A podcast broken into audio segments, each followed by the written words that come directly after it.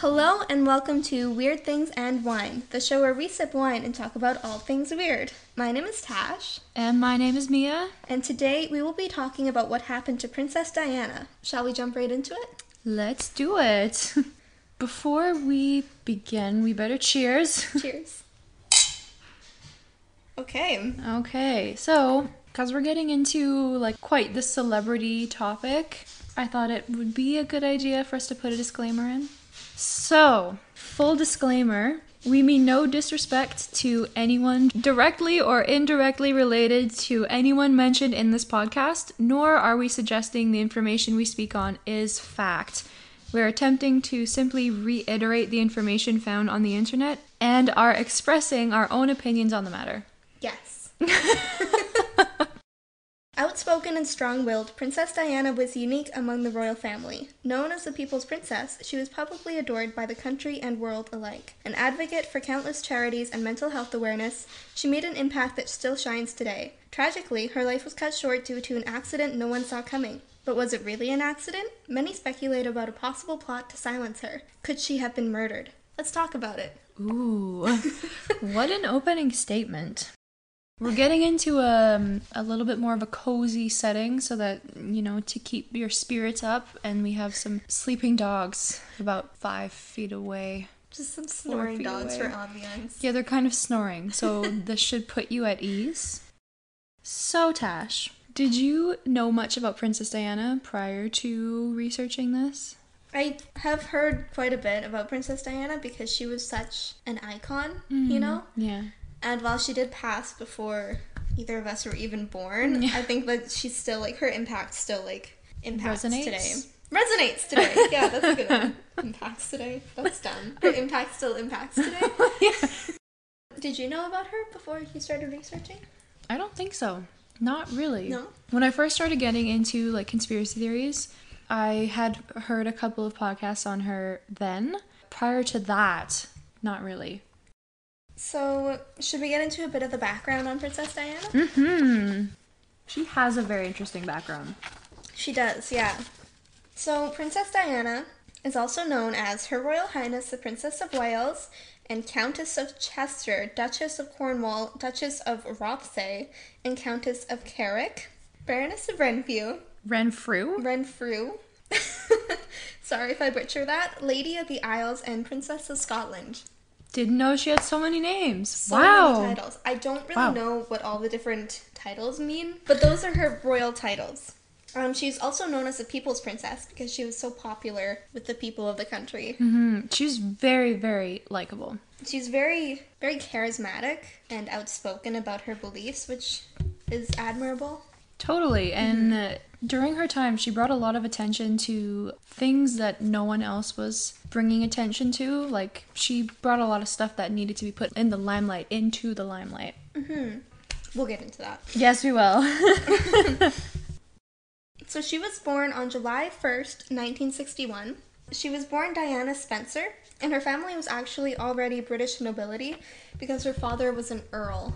So, in a couple of uh, videos that I've watched, it was argued that her family was possibly more noble than the actual royal family due to their ties, their um, historic ties, Like they had more like noble blood. which is interesting. Yeah. She was one of five siblings. She had two brothers and two sisters. One of them died as an infant though, so Oh. When she was about 7 years old, her parents actually split up. They divorced, which really affected her and her siblings quite a bit.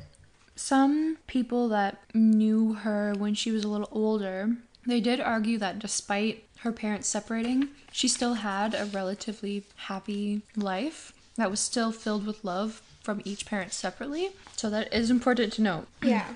She mentioned some unhappiness in her early life when her parents were still together, but it did seem like she had a fairly happy childhood. I mean, she was born to nobility, right? Like, Mm-hmm. growing up, she enjoyed sports and music. She wasn't as active in school and academics as as she was sports and music. She really enjoyed um, dancing and I think piano. yeah. She seemed like a normal kid.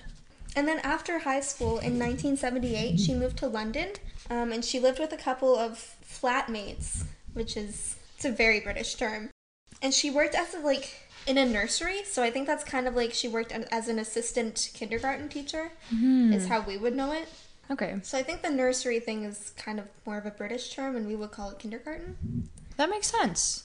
So that just kind of shows how, even though she was born to nobility and lived a fairly privileged life, she was very down to earth. Hmm. One of the reports that I read on some of her childhood said that she had that caring older sister kind of vibe um, because she had a younger brother that she really took a shining to after her parents separated. So, as she got older and sort of stepped into the role that she did, that was one of the things that reportedly um, drew Prince Charles to her so much was that she had this really caring, almost motherly side to her. Yeah, she seemed to really enjoy taking care of and being around children. hmm And we'll get into that later. To, to get into more of the background of her relationship with Prince Charles and how she eventually joined the royal family, she met Prince Charles when she was only 16 in November of 1977. And just to put that into a bit more context, he was almost 30 years old. There's about a 13 year age difference between the two of them. At the time, he was reportedly involved with her older sister, and it was stated that they met when he came to visit her older sister at their summer cabin and then first laid eyes on Diana and went, I need to know her. And their relationship continued to blossom when, in the summer of 1980, she and her sister visited him. Um, like at like the castle. I don't think it was at the castle. I think it was at more of a like a summer getaway. Some people stated that Charles did have a number of very close friends with multiple properties that he trusted enough to keep his private life private. So before him and Princess Diana had announced their relationship to the public, they were secretly going off to all these trusted friends' locations for dates and stuff like that. When she was only 16 and 17. Like she was very, very young. So in Nove- November of 1980, he invited Diana to meet his family and they started courting, dating. To put it in terms we can understand. Yeah. In February of 1981, she was engaged to Prince Charles when she was only 19. Very young. My goodness. Um, her relationship reportedly was kind of picked out for Prince Charles by like the royal family because from what they saw of her, she was shy and kept to herself so she wouldn't be too outspoken and like cause too much trouble for him. So he could still lead his whatever life he wanted to lead and she would be the supporting wife and mother to the heirs of the throne. Just a reminder, she was only 16 when they met and mm-hmm. 19 when, they, were married. engaged. So I think it also was just after they were engaged, one of the first functions that she attended as the potential princess of Wales. she wore a dress that first of all looked stunning on her. Everything she wore looked so Oh my gosh, she was like I can't even Oh my goodness, she was beautiful. and this she said in an interview kind of went against her because it it got her in some hot water with the royals because she wore black which was a funeral color. And she was not going to a funeral. She was going to some sort of celebration. And on top of it being black it was also not low cut but more i think revealing than the queen would um, want the princess to wear she did address it in an interview and she kind of said, I was 19 at the time. This was the fanciest dress that I owned. like, this was the dress that was most appropriate for me in that time. Yeah, like she was young. She wore what her peers were wearing, which was Mm-hmm. not generally what the queen would approve of as like a much much older woman. hmm She was very much a style icon of oh this time. my gosh. Like, even still today, there's been so many comparisons, even recently, of new fashion trends versus Princess Diana wearing it years ago. An actual icon. Uh-huh. She there's very very strict rules of what princesses are allowed to wear in Mm-hmm. the royal family. Like even now, Kate Middleton, she has like a specific wardrobe that she's allowed to wear. Mm-hmm. And I think Diana kind of flaunted those ideas a little bit and wore more what she felt comfortable in. Again, why she was the people's princess. She didn't conform 100% to the standards that were pushed on her. Yeah. Like speaking about that very specific black dress she wore the first time she went out with Prince Charles, she showed up into his room and she's like, "This is what I'm wearing," and he's like, "You can't wear that because Oh. it's black, and you can't do that." And she was like, "But I, I'm going to." She wasn't like very bold or outspoken about it, but she was like, "This is what I'm going to do, and I'm not going to be swayed by your opinion." Yeah, end of story. Thank you for listening. Yes, I love it. Okay. so here's some fashion rules Yeah. that the royal family must follow. The royal woman must hold their purse in their left hand.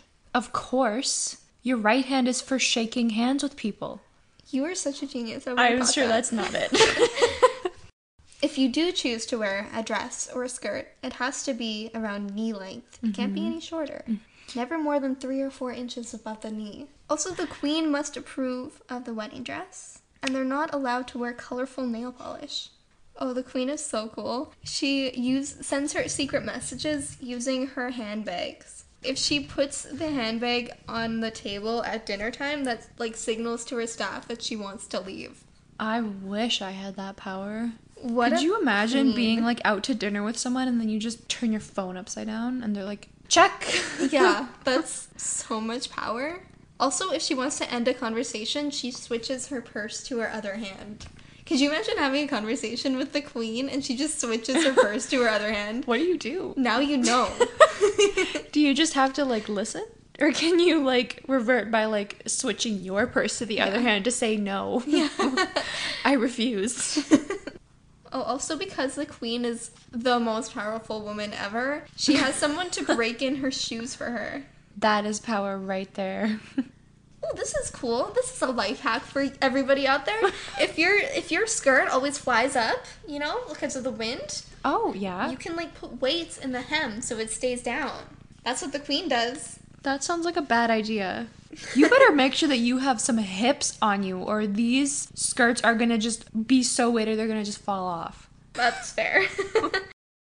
Princess Diana, or Lady Diana at the time, mm. and Prince Charles were married on July 29th, 1981, at the St. Paul's Cathedral.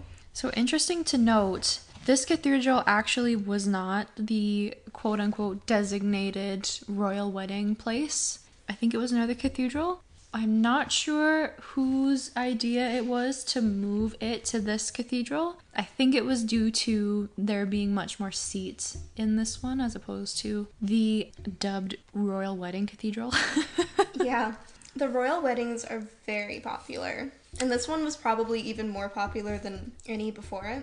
It's actually televised to 750 million people worldwide, and then 600,000 people lined the streets around the cathedral hoping to catch a glimpse of the newlywed couple.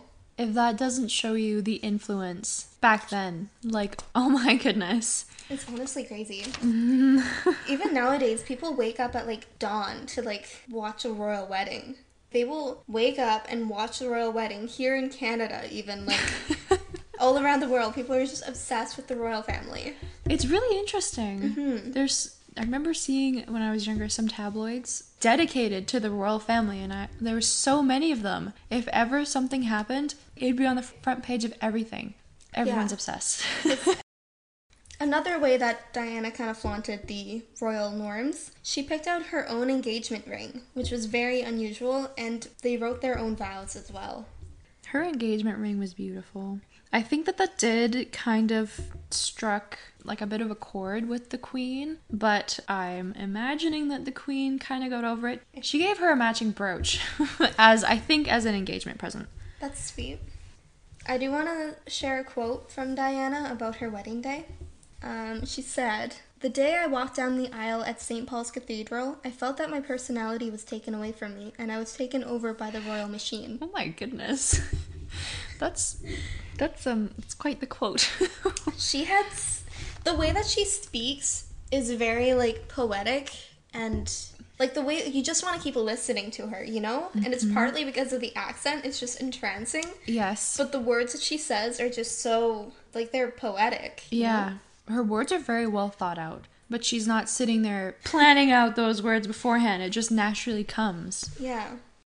So, after the two were married, Diana quickly endeared herself to the public due to her charismatic nature and stylish fashion choices. She really stood out among the royals that had been presented before. She was kind of a game changer. She was viewed as both a very sweet woman as well as a very strong willed woman. Mm-hmm. Fairly soon after they, their marriage, they went on to have two sons Prince William, who was born June 1982. I think Prince Charles was first in line to the royal throne, and yeah, Prince so that William was second. second. Yeah, and then Prince Harry was born in September of 1984. And then William went on to marry Kate Middleton, and Harry went on to marry Meghan Markle, which were both very big events, even here in Canada. hmm I remember when both happened. Everyone was so into it. hmm So, back on topic.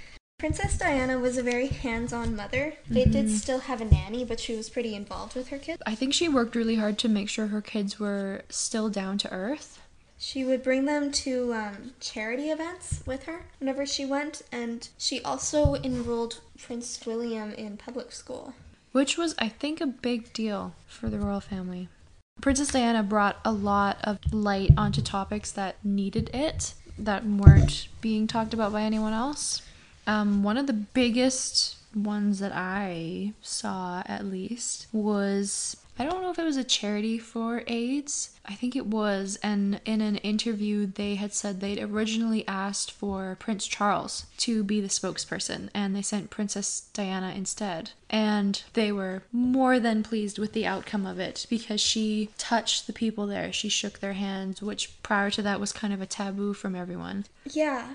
During the time, this was during the AIDS epidemic, and they still didn't know whether or not it was possible for AIDS to be spread through physical contact. There were a few doctors that really thought that it wasn't, but the general consensus was that it was. Um, she wanted to create a genuine and direct connection with people, which she thought she could really do through physical touch by shaking their hands, by hugging them, and being very open with them. I have a quote. Mm-hmm. Okay. Um, Princess Diana said in a speech, she said, HIV does not make people dangerous to know. You can shake their hands and give them a hug. Heaven knows they need it. What's more, you can share their homes, their workplaces, and their playgrounds and toys. She was really a caring person, very compassionate. She was really trying to make the world a better place. Um, she was also heavily involved in mental health awareness. She spoke fairly fairly openly about her struggles with bulimia and depression. Which was also huge. Very taboo for the royal family. Yes.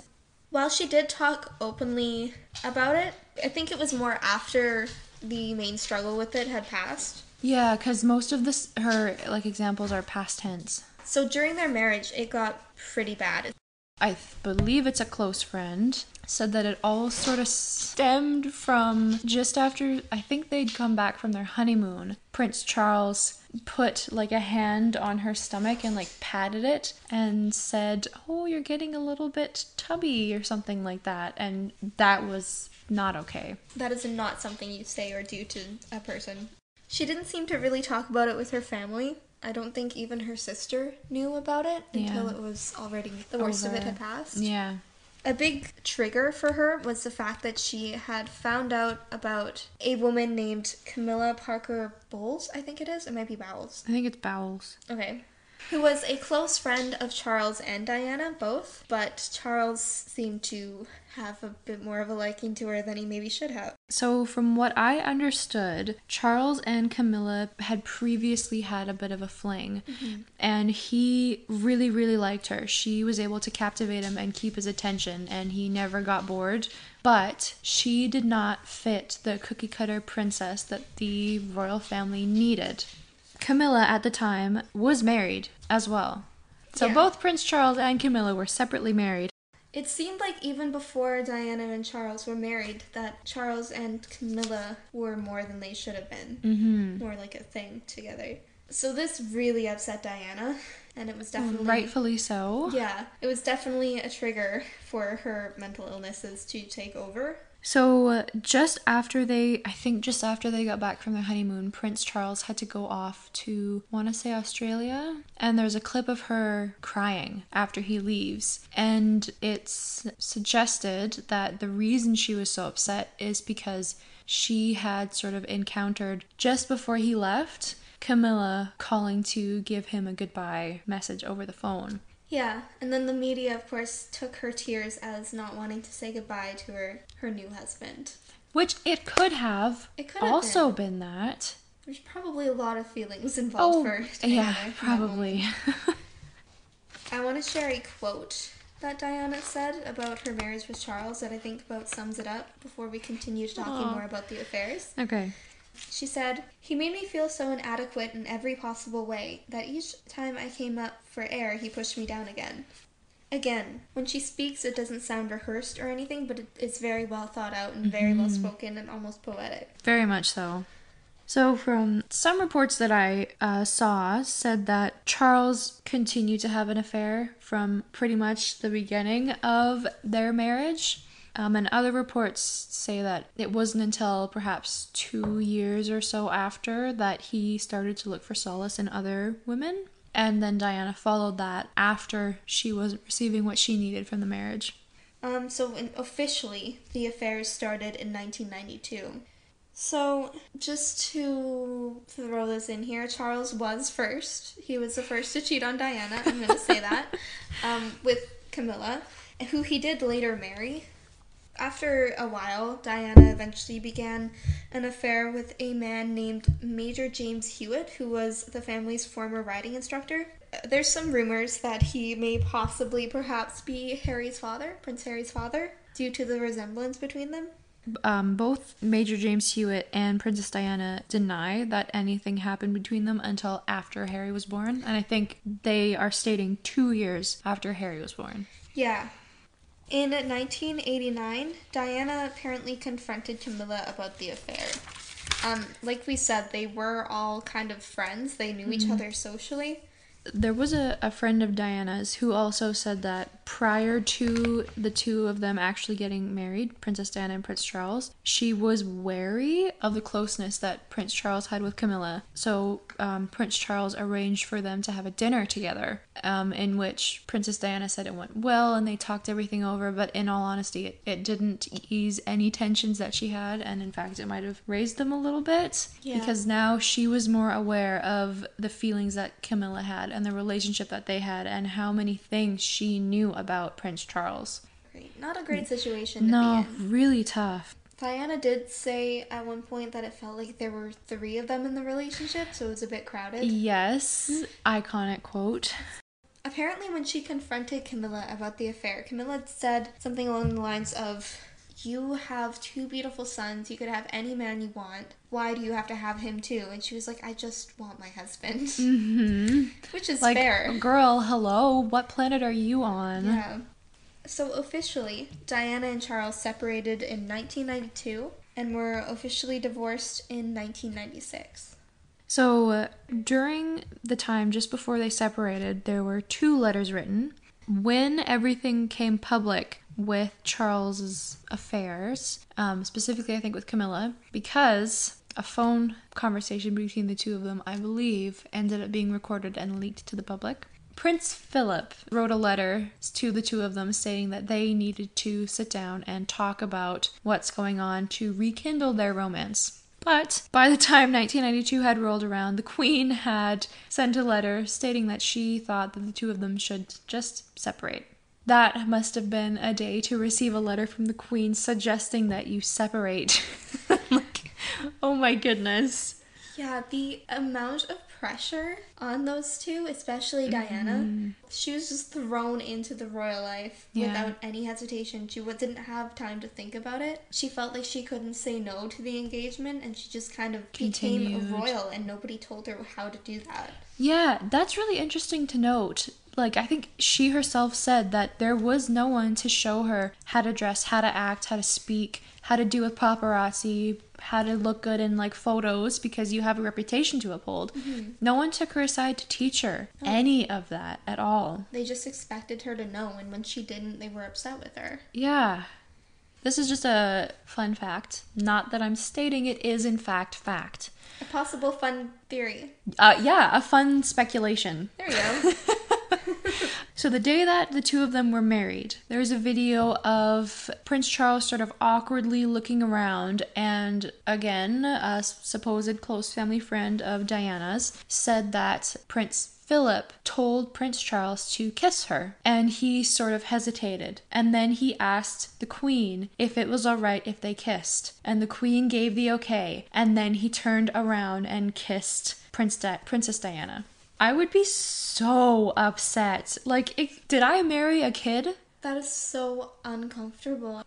Don't like that. Bad Uh-huh. Yeah. vibes. Bad vibes. Yeah, Um, red flags, man. so They're here. red flags.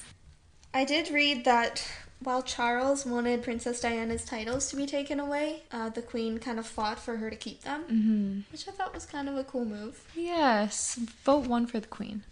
It's weird. I imagine I admire Princess Diana, and I also admire the Queen, even though they're kind of two opposing forces here. Mhm. Very much so. So shortly after Princess Diana and Prince Charles divorced, Diana started dating a man named Dodi Al Fayed. So it is. Someone speculated that she was actually very madly in love with the man she dated before Dodi, or was involved with. I guess. I guess before Dodi, who was a heart surgeon. And um, someone suggested that Dodi was sort of her rebound from this heart surgeon, and that on the night. The fateful night in question, she had received several calls from this heart surgeon wanting to rekindle their relationship. However, there were also reports that Dodi intended to propose to Diana um, shortly after this evening in question happened. But now we're going to get back to the correct timeline. yeah, there's differing reports as to how serious their relationship was. Mhm. I did read that um, Diana was the one to end the relationship with the man before Dodi, which is an interesting fact. Yes. So, during the summer of 1997, Diana and Dodi started touring the Medi- Mediterranean on his yacht. Could you imagine being on a yacht in the Mediterranean? And being a princess while you're doing it. Honestly, and dating like a billionaire's son. Diana was so iconic. Okay, so before we move on to the events of the fateful evening in question, I would like to share just one more quote from Diana. Um, she said, I'd like to be a queen of people's hearts, in people's hearts, but I don't might see myself being the queen of this country. I don't think many people will want me to be queen. And I think in that quote, she was specifically referring to the ones in charge of who is the queen. Yeah. Now on to the fateful night. So on August 30th, Dodi and Diana flew back to Paris, where they planned on staying the night in one of his father's hotels. So this was August 30th, 1997. Yes.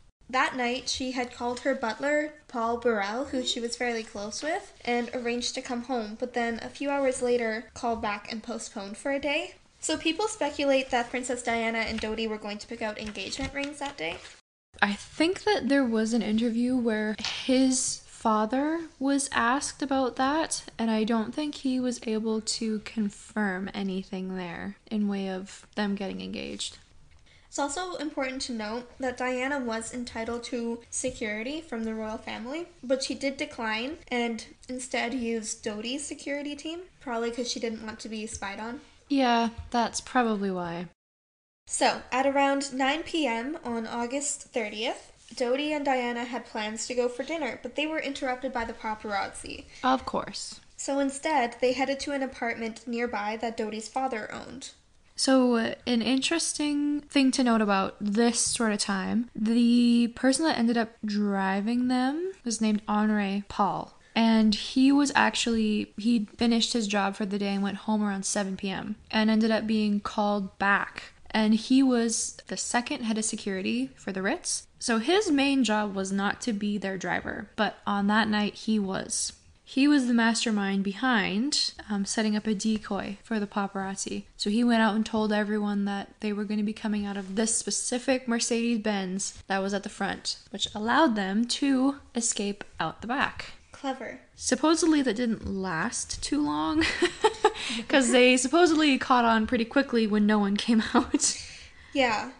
So to give you a bit of a layout of the car, it was a Mercedes, and their bodyguard, Trevor Rees Jones, and the driver, of course, was Henri Paul. Was they were both in the front, and then Dodi and Diana were sitting sitting in the back. The car was headed hmm. into a tunnel when the driver, Henri Paul, swerved to avoid another car and ended up losing control. So they were going 65 miles per hour. That would be around 120 kilometers an hour. Do we know if that was the speed limit or whether he was speeding? I think the speed limit was 60 miles per hour because there was a camera before they you entered the tunnel that was supposedly broken at the time, but we'll debunk that later. Yeah, we will. Shortly after entering the tunnel, the car supposedly lost control and struck the right hand wall and then swerved into the other lane in the tunnel before smashing their front into the 13th pillar, um, which caused them to kind of ricochet backwards and hit the back wall again with their back this time. I think they also um, ended up kind of glancing against or hitting against or narrowly missing but also slightly hitting a, another car which was a white fiat which will come into play a little bit later Hmm. also 100 kilometers an hour in a tunnel in a city is a lot Fast. Very fast. that's really fast Yeah. the crash happened at around 12.20 a.m and it completely wrecked the car A call apparently did go into the police when this happened, but we'll get into that later. yeah so the police arrived on scene at around 12.30 a.m Which is pretty close to the time that it supposedly happened 10 minutes or so. At the time that the police arrived, Diana was still alive, and first responders were trying to revive Dodi. When they were able to get her out of the vehicle because they had to completely remove the roof because it was kind of smushed, she was very much aware of what was happening and she ended up saying like, "Oh my god, what happened?" And then she she passed out and went into cardiac arrest. And one of the firefighters there was able to give her CPR and revived her and she came back to before she was put in the ambulance. Yeah, I've heard reports that before the police arrived, I'm not sure if it was a paparazzi or just a passerby, but somebody went up to the vehicle and they were able to talk to her. That was a passerby. That was someone he was riding his motorbike through the tunnel ahead of the ahead of them and he heard something that I believe he described it as he thought, you know when you turn a car onto neutral and then you rev the engine? Makes a different sound than when you're in like drive or reverse and you rev the engine. And that's what he heard and he thought it was his bike like not working. So he kind of pulled over and then all of a sudden he heard this huge crash behind him and drove back to see and he tried his best to pull people out of the car and he called the police. Yeah, so it's important to note that while she was in the car still, she was conscious, verbal, aware, mm-hmm. she was alive. She was very injured, but she was conscious. Passerbys even said that her injuries didn't look that bad. Hmm. One of the first responders said that she had pretty much no outward injuries apart from a small, like a relatively small gash on her head. I'll also say here that the driver was pronounced dead at the scene, which I think we'll talk about a little bit more later. And her bodyguard was conscious but had extreme injuries. He ended up being in a coma for 10 days and had barely any memories of the event. Yeah. Diana was finally removed from the car at about 1 a.m., 30 minutes after the police arrived. And like you said, she went into cardiac arrest. Mhm, And they- again, they had to kind of demolish the car a little bit before they could get everyone out. Yeah, so it took a pretty long time for them to be able to actually get at these people to help them. Yeah. After they did CPR and she was revived, they left for the hospital at around 1:25 a.m. This is an hour, oh, over an hour actually after the crash occurred, and an hour after the police arrived. Actually, that's a long time to be waiting to get somebody to the hospital. Shortly after Diana left for the hospital, at 1:30 a.m., uh, Dodi was pronounced dead at the scene after they tried to revive him using CPR. Yeah. So let's get into the super frustrating event that was a hospital ride. So 30 minutes after the ambulance left for the hospital at 1:55 a.m., the ambulance stopped to inject more adrenaline into Diana's system to make her heart start going again. I don't know how things are in France, But here in Canada, I don't think that we would stop. They have people in the back working on the patient and mm-hmm. somebody else driving. So I've heard a few different statements in regards to how France does their ambulance rides. So if they can assist you, I believe, in the ambulance, they will, which might mean that they need to stop because they can't still be rocking and moving and blah blah blah when they're trying to work on their patient. But I still don't know how I feel about that. Like it doesn't quite sit well Yeah, with me. Like, it's not like they were doing surgery on her in the back. They were injecting her with Adrenaline. adrenaline. I mm-hmm. assume they had her already hooked up to the fluids. They would just put it into the thing. They wouldn't need to stop for that. I don't mm-hmm. think. I don't know anything, but I think I know that. It's also important to note that the closest hospital was only five minutes away from the, the crash site. So I read a report that said that this closest hospital was like a smaller hospital, which because they didn't know the extent of her injuries, but could tell that she was very seriously injured, they didn't think that that hospital would have the equipment needed. So they decided to go to the one that was an hour away, I 45 heard minutes that away. they had passed um, at least three hospitals on the way that could have worked on her. Oh my goodness. And didn't they also stop three separate times on their way to the hospital? I think they stopped more than once, yeah. Yeah, either two or three times they ended up stopping to assist Diana. And I don't know if that was because she kept going into cardiac arrest and they had to keep bringing her out of it. But also, she had been waiting in the car for an hour before she got medical attention. Mm-hmm. But she couldn't manage the like half hour car ride. And she was conscious before she entered the ambulance. Like speaking conscious. Yeah. So we'll get into this a little bit more, but we want to say this seems pretty strange. Yes, could be just because France has different regulations than we do, but it just is it's strange. yeah. Strange. So they actually ended up arriving at the hospital at around 2:05 a.m. And they found that Diana had a torn pulmonary vein, which I think is a heart vein. Yeah, so I'm not going to get too graphic into her injuries, but essentially, because none of them were wearing seatbelts, that caused a ton of pressure when they had to, when they all lurched forward. And her heart actually ended up on the opposite side of her body. Yeah, which caused the pulmonary vein to tear. So they quickly got her into surgery, and two hours later, at around 4 a.m., she was pronounced dead. The doctors tried so hard to bring back Diana, but it was just too late. On September 6th, her funeral was held.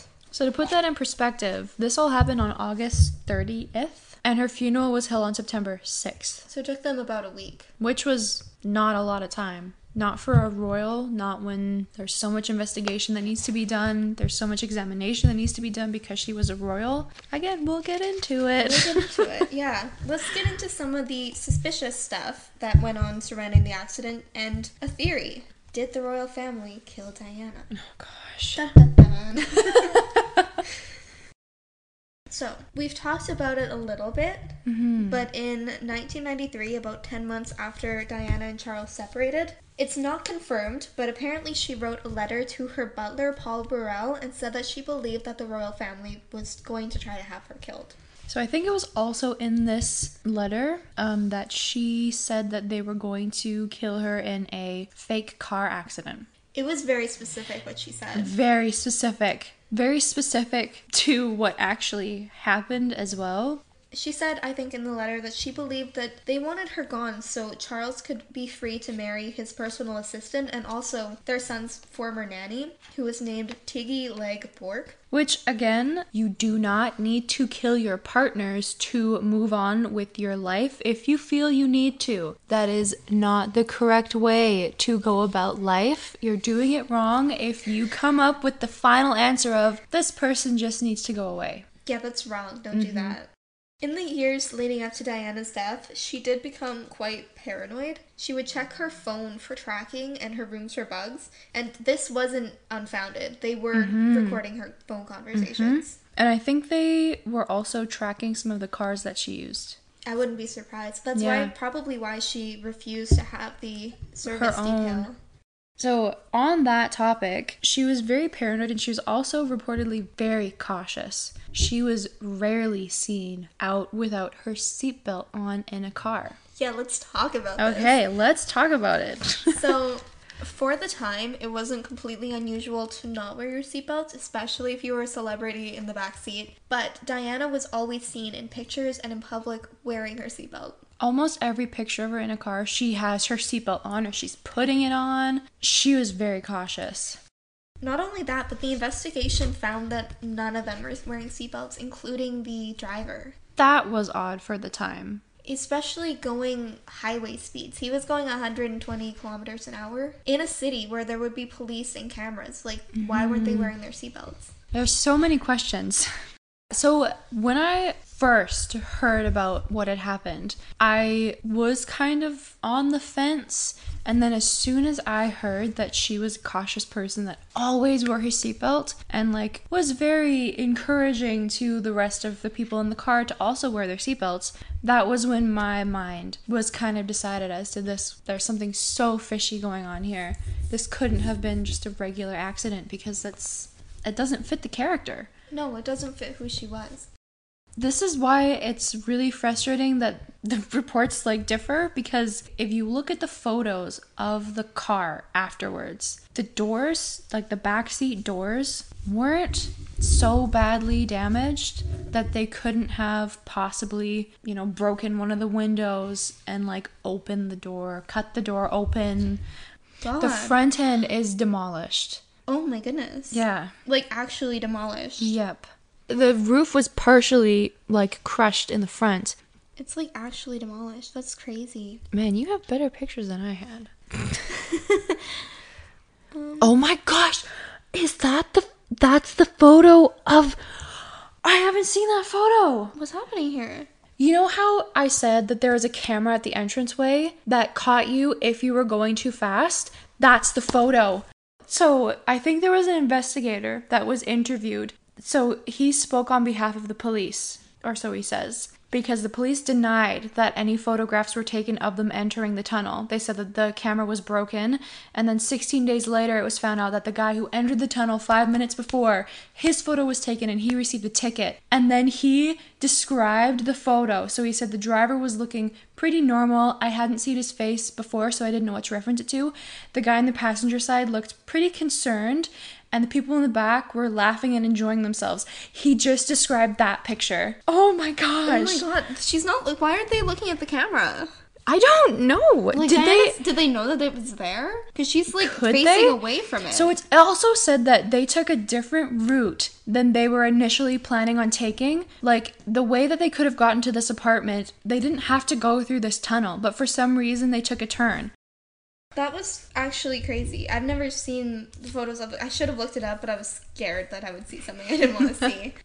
Okay, so to describe the photo that was taken by the cameras in the beginning of the tunnel, the bodyguard in the passenger seat at the front looks concerned. And he is looking at the camera. Yeah, or Pretty at least, like, much. near He's- the camera. Yeah, looking in the general direction of the camera cuz Yeah. you can see the in one of the photos you can see the reds, the reds of his eyes Yeah.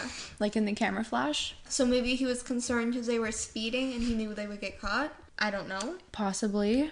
Um, the driver was looking straight forward. He looked like he was smiling or mid conversation laughing. He looked calm. Um, you can't really see Dodi in the back seat. He's kind of Hidden behind the driver. yeah, and Diana is facing away from the camera, like she's looking out the back window, maybe at the paparazzi or someone following them. It either looks like she is turning around to like hide from the camera because would she really want to be caught on like a speed cam? That's fair.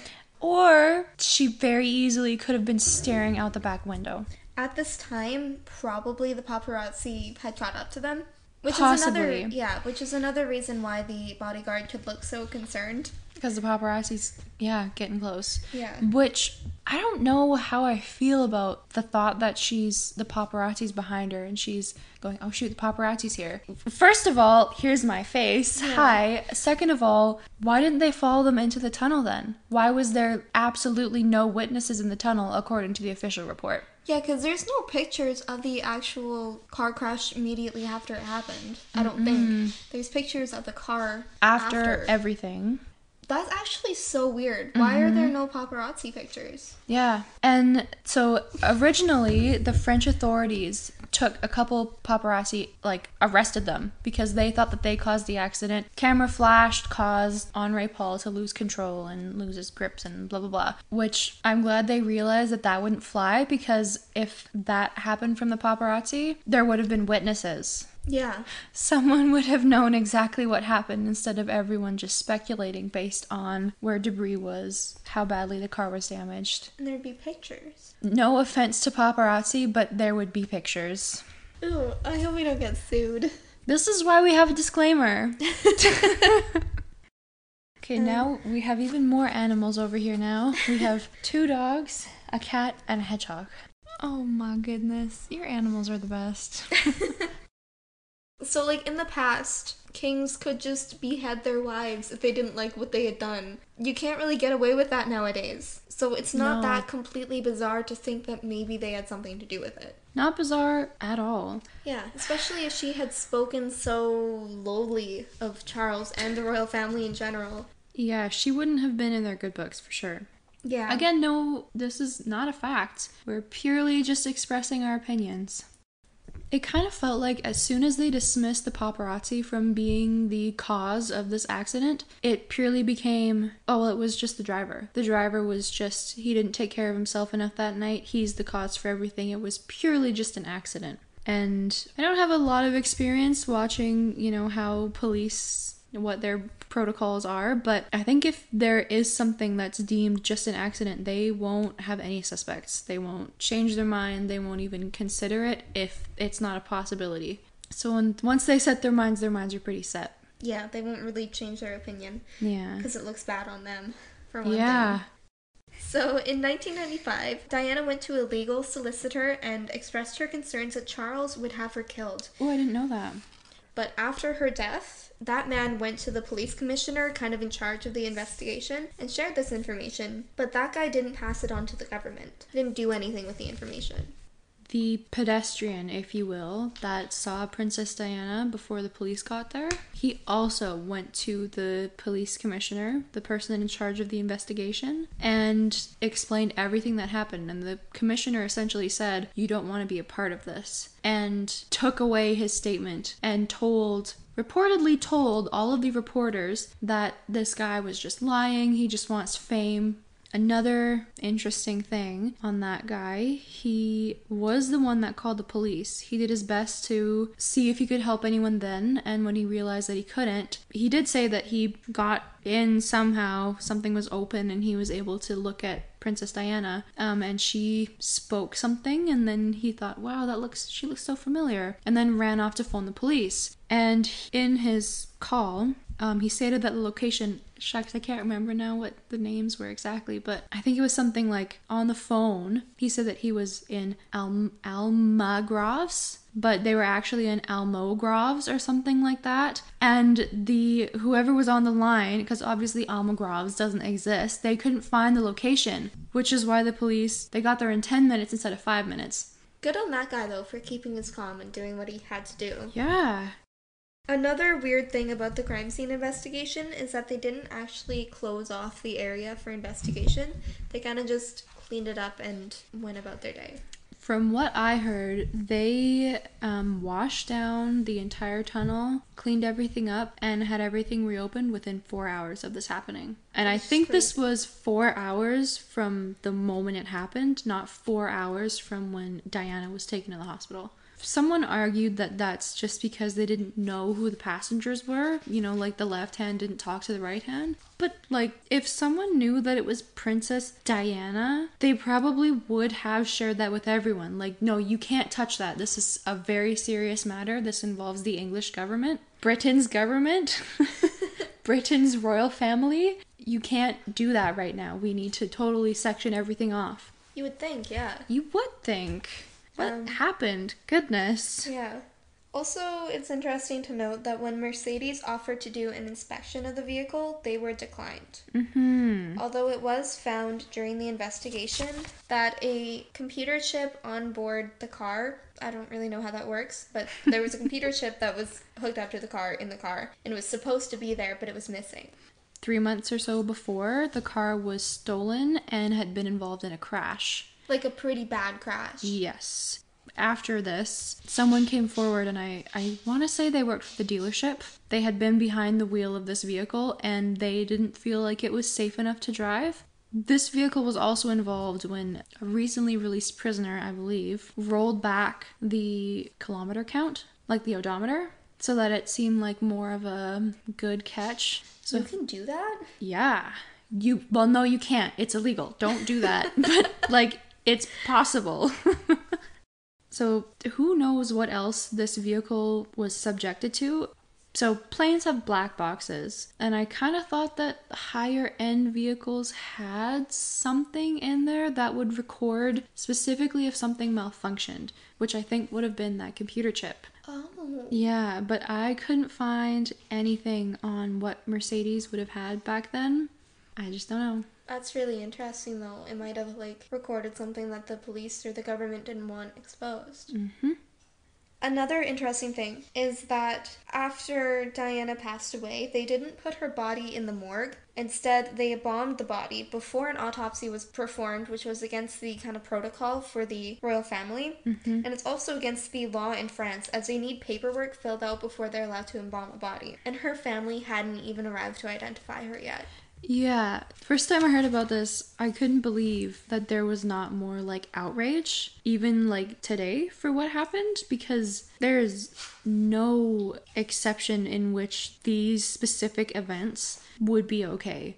It's Yeah. against the law, and no one was prosecuted, to my understanding. No one was even put through the ringer. Nothing was done. Everyone was, maybe everyone was just in shock that it happened and didn't know what to really do from there. Yeah, the events of the night are just strange. All of them. All of them are strange. So because they embalmed Diana's body right away, they were they didn't perform any medical tests like blood work or DNA, which removes the ability to test and see whether she was pregnant. Hmm. Which many people speculate that she was actually pregnant with Dodi's child. Which some use to explain why they thought they were moving their relationship quite quickly in terms of getting engaged. Dodi's father, Mohammed Al Fayed, believes that she was pregnant and that they were planning on announcing their engagement just the day after their deaths. So, the royal family isn't known to be the most accepting or progressive people. Um, and they may not have been happy about the fact that Dodi was Muslim, and they may not have wanted him to be the stepfather to a future king, or for them to have a child together and have that be the stepbrother of the future king. Yeah. Again, these are not fact. Not fact, purely speculation. Weird Things in Wine does not endorse this as truth. Let's make that clear. So that was in 19 February 1998 that um, Mohammed made those claims. Which was Just a year after their death. just a year after. Not even a year. Yeah. I kind of believe in the theory that she was pregnant because it makes sense to me. I'm gonna debunk it a little. Okay, I'll debunk it after you. Okay. there was a post mortem exam completed eventually that officially showed no evidence of her being pregnant. They also tested blood at the crime scene, which again officially proved that she wasn't pregnant. Okay, I don't trust the blood at the crime scene. No. Because how do you. Okay, it's not hard to figure out how you would identify what blood you're testing, but It seems weird to me. yeah, me too. So she would have been very, very, very early on in her pregnancy. And um, if she would have been embalmed, it would have made any evidence of that just disappear completely because she was so early on, it wouldn't have had enough for it to stay for further testing. Okay, so let's talk a little bit about the car crash and the cameras that were not working. Yeah. Because there were 14 cameras, at least 14 cameras, in the tunnel that were turned off or not working, and none of them caught any footage of the actual crash. These weren't all like speed cameras. These would have been like security cameras. I think a lot of them would be, yeah. because when we looked at those photos, there were two different photos. It's possible that it could have taken two in quick succession. I'm not really sure how that works. Okay, that would make more sense. Okay. Back to the um, whole, the officials lied about the speed camera footage. I would be very inclined to believe that they also lied that all 14 cameras were not working. Unless they were deliberately turned off. Yes, unless they were deliberately turned off. Do we want to talk about their second theory of what happened? That it was the driver's fault? Yeah. So there's a bit of a theory that the driver was paid off by the royal family to commit this act. I don't know about that because he did die on. Along with with everyone else. And it was pretty immediately after. It wasn't like it was a mm. mistake. I mean, it was a mistake. It was an accident, but it wasn't like. yeah. Yeah, it didn't look planned. And um, on that, I'd like to say he did have prior ties with MI6. Someone suggested it was in the sense that because he worked as security at the Ritz, he would hear things that were going on and tell MI6 pertinent information in, in exchange for money. So he probably was not short for cash. I'm imagining. No. One, it's the Ritz. Two, he's head of security. Three, he's being paid to give out information. Yeah, he certainly wasn't short for cash. um, apparently, he had a lot of money stashed away in 15 different bank accounts. Oh my goodness. So okay, that's pretty sus. Wow, you that's have to um, be so rich to have 15 different bank accounts. That kind of begs the question was he just making that money, saving that money, and he just had that money? Or was that money that he had received to, to silence him, to like commit that's a, thing? that's a lot of money. Also, to note, he was close friends with Dodi, and Dodi trusted him enough to, I think, really head his personal security, in addition to him working at the Ritz. So that probably wouldn't amount to enough money to have in 15 different bank accounts, but would maybe amount to like seven different bank accounts. There's a theory that he could have been drinking prior to this. Especially since he originally clocked in at around 7 and then was called back to work later. From what I remember, his blood alcohol level was three times the legal driving limit in France. You have to be drinking so much to get three times the legal limit. Physically, you're falling over, you're not able to stand upright, you're not able to speak, you're slurring, you're possibly not even able to hold your head up. To debunk that a little bit, because I personally don't really believe he had anything to do with it, he did have a couple of drinks before they left the hotel because there was a tab open for him and he did have a couple of drinks, which wouldn't put you over the legal limit. No. And he was also caught on camera. He was waving at the paparazzi before they left the hotel, which is kind of weird. But he was also caught on the um like the security camera, parking his car and like driving and like walking. He was fine. Like he looked sober. There's also some tape of them inside, like I think leaving out the back door, and he bends down to tie up his shoes, and he's probably more stable than I am in like my regular state. Was not wavering, he wasn't hugging the walls. He was fine. Yeah. And in that picture that they they took before they entered the tunnel, mm-hmm. he looked fine. Yeah, he doesn't look like he's intoxicated, really at all. And I don't believe that they would have gotten in the car with him if they was, especially the security guard. Yeah, especially the security guard. His job is to make sure that the two most important people in that car were safe, hmm. and as well, Princess Diana was cautious. I like to believe that if she thought that Honore Paul was too tipsy to drive, she wouldn't have gotten in that vehicle. One more thing about the driver, which I think is hmm. probably the weirdest. Weirdest. thing. His blood samples showed 30% carbon monoxide. He would have been unconscious. At those levels, he would have been unconscious. Yeah. At what point do you pass away from carbon monoxide poisoning? I didn't I don't think it takes that much. No. And that's the thing. A lot of people like speculate that he could have their samples could have been switched with someone who had taken their lives by gassing Yes. themselves like that. The coroner couldn't explain these high high levels in his blood system, and first responders say that there were no carbon mono- that the carbon monoxide levels at the scene were normal. And if he had that much carbon monoxide in his blood, he would not have been conscious. This fact, I think, in particular, caused a lot of tension between either the French officials and the English officials, or the English officials and English investigators. Somewhere along the line, this caused tension because when the official, um, I, I'm pretty sure it was the French officials, when they officially closed their report on this, they neglected to address the carbon monoxide at all. So, how can you close a case without addressing a major fact in it? How could that have happened?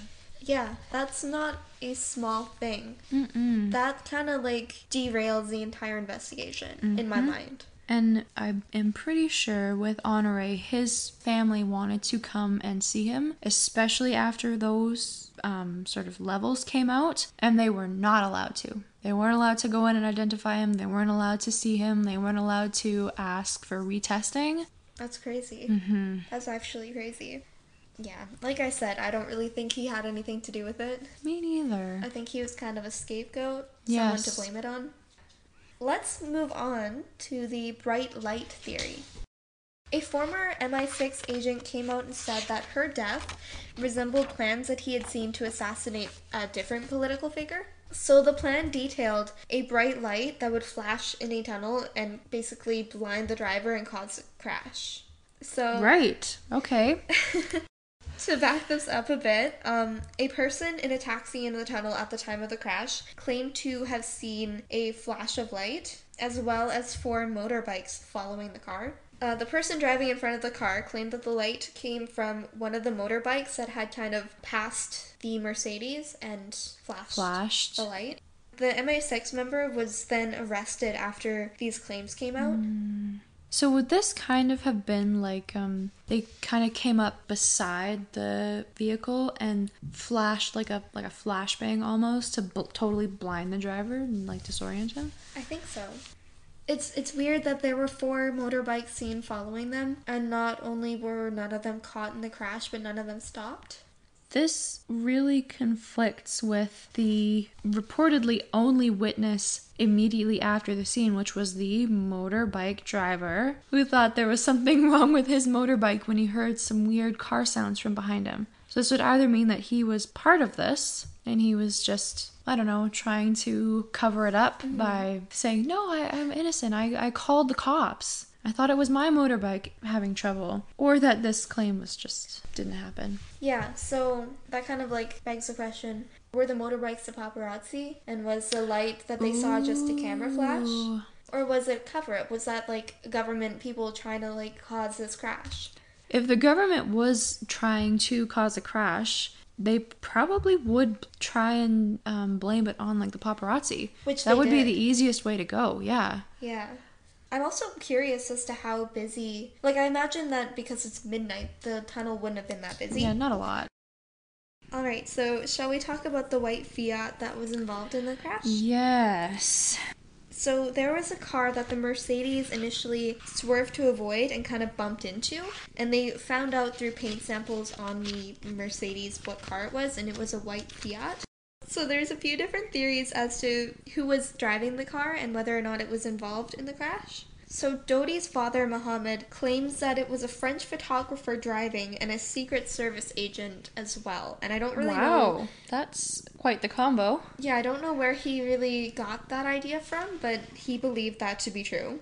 Um, the French photographer had proof that he was in his home. Good for the French photographer. he was actually found dead in a burning BMW hundreds of miles away from his home in May 2000. Okay, ew. Yeah, That's- they ruled it a suicide. No, who Yeah. does that as a suicide? Yeah, especially considering the fact um, his head was no longer attached to his body and there was a hole in his skull. Oh my gosh. Okay, what is with the authorities here? Why are they doing such a bad job? you almost said it. You almost said it. You didn't say it. So that's really all I have on the Fiat. It's never been found or identified, and there's no real mm-hmm. proof as to whether or not it was involved in the crash, but it's strange that mm-hmm. nobody has ever come forward being like, I was the driver and I saw this happen, because they would have been another witness to it. Yeah. If there was, in fact, paint found on the Mercedes from a white Fiat, that would also mean that the um, quote unquote only witness of the crash, the guy on the motorbike, was actually not telling the truth. Yeah, and he didn't even really witness the crash, he just saw the aftermath.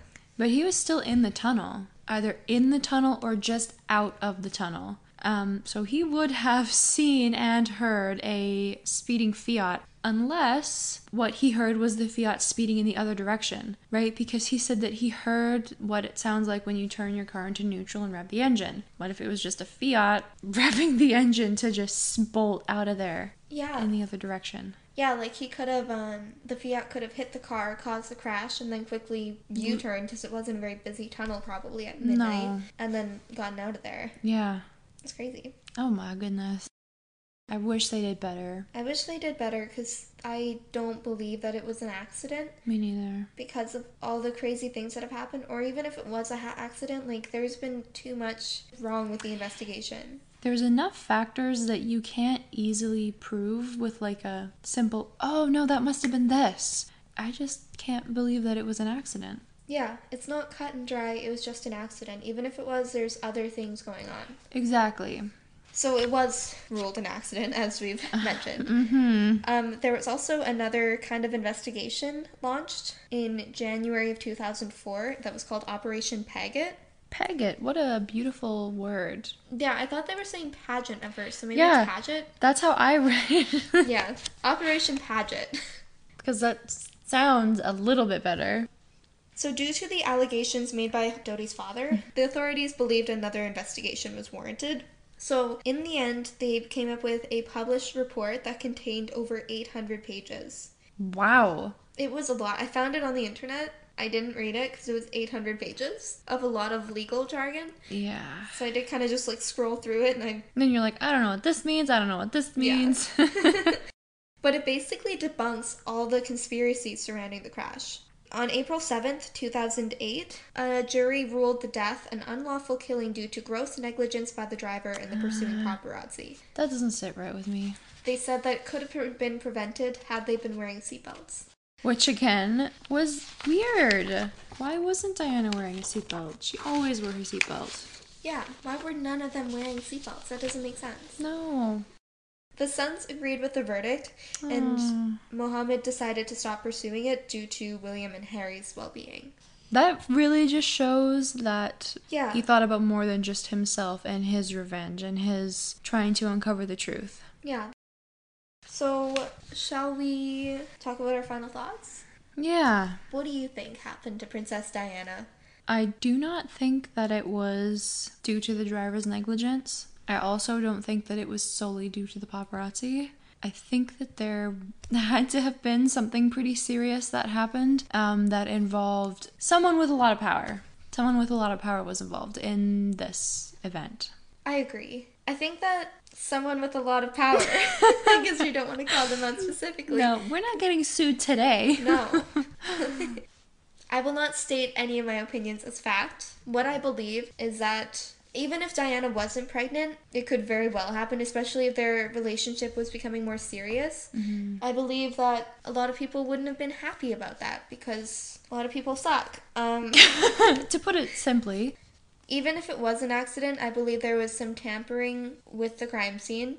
I do believe that there was negligence on the part of the authorities, um, both the French authorities and the British authorities. When she passed, it was mandatory for any of the royal family to have an inquest done, and they had her funeral before any of that was completed. And kind of like I said earlier, I don't know how no one was outraged over this or how no one put up a fight and called someone out. No matter what happened, the authorities kind of dropped the ball on this one, and there's too much wrong with the investigation and everything that happened that night that it's just, you can't be sure either way what mm-hmm. happened.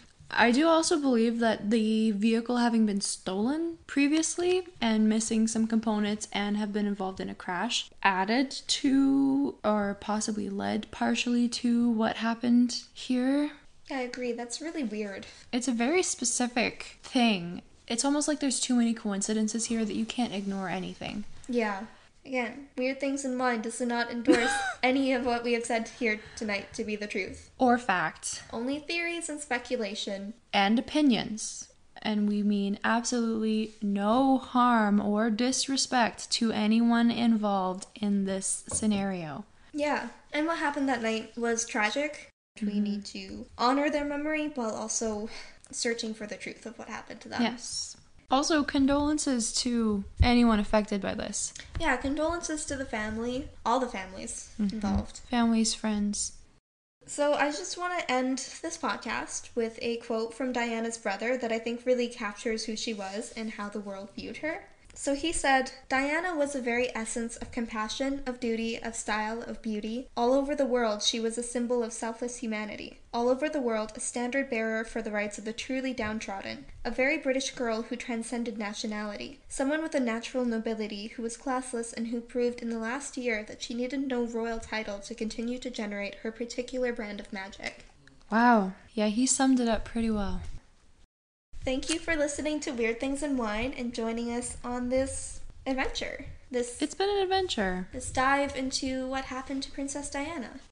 Once again, nothing we have said here we are endorsing as fact. Thank you for joining us here today. Please don't sue us. Please don't sue us. well, stay weird, Stay weird. drink wine. Stay weird. Drink wine. Cheers out. Cheers. Stick around for some bloopers and outtakes. Oh, I was gonna say something and I can't remember what I was gonna say. So Man, this wine is. it's so good. I don't know why people do wine and cheese when they should do wine and chocolate. OMG. We should put that on a shirt. I never really realized that your giant puppies are just like my tiny puppies. That's so cute. They wouldn't let me open 15 different bank accounts. One dollar, one dollar, one dollar. How do I like, become a princess? Yeah, how do I do that? I just want to be a princess. Everyone laughed though, probably out of respect for the prince. Yeah, he could say anything and get a laugh. I think like, so. It doesn't matter what he says, people have to laugh. It's like legally mm-hmm. required or something. We should do a a, a scream warning. we should have like a scream warning, do, do. yeah. Like alarms. Oh my gosh, that would be amazing. I did not know that could happen, but I have Neither did fear. I. I have so much fear now. Hi, new irrational fear. How are ya? A crazy thing. I can't even like cut my finger, like paper cut, without like feeling faint. So there's a few different theories as to who was driving this car and whether or not they were. so I'll just sorry. I'm just having a little bit of a tough time. Okay, I think I'm good now. I believe for a fact. Not gonna say that. I'm gonna take it back because that's a really scary sentence. Yes, Mia. I can't remember what the question was. What did we Um, say the question was? How do we how do we move on? Where even were we? I don't even remember where we were before I we started talking on like a tangent. We have to change ourselves. ourselves instead of fixing the problem. It's like putting a band-aid on like a knife wound. Honestly, yeah, what a good metaphor for the state of our society. You're so right. Yeah, I don't know if he realizes, but like a recount is just gonna count the same bullets over and over again. I don't know, dude. That's pretty sus. Hmm. The sus sus. Love that. Stay weird, drink wine. That's our tag. We love it. I really like that tag.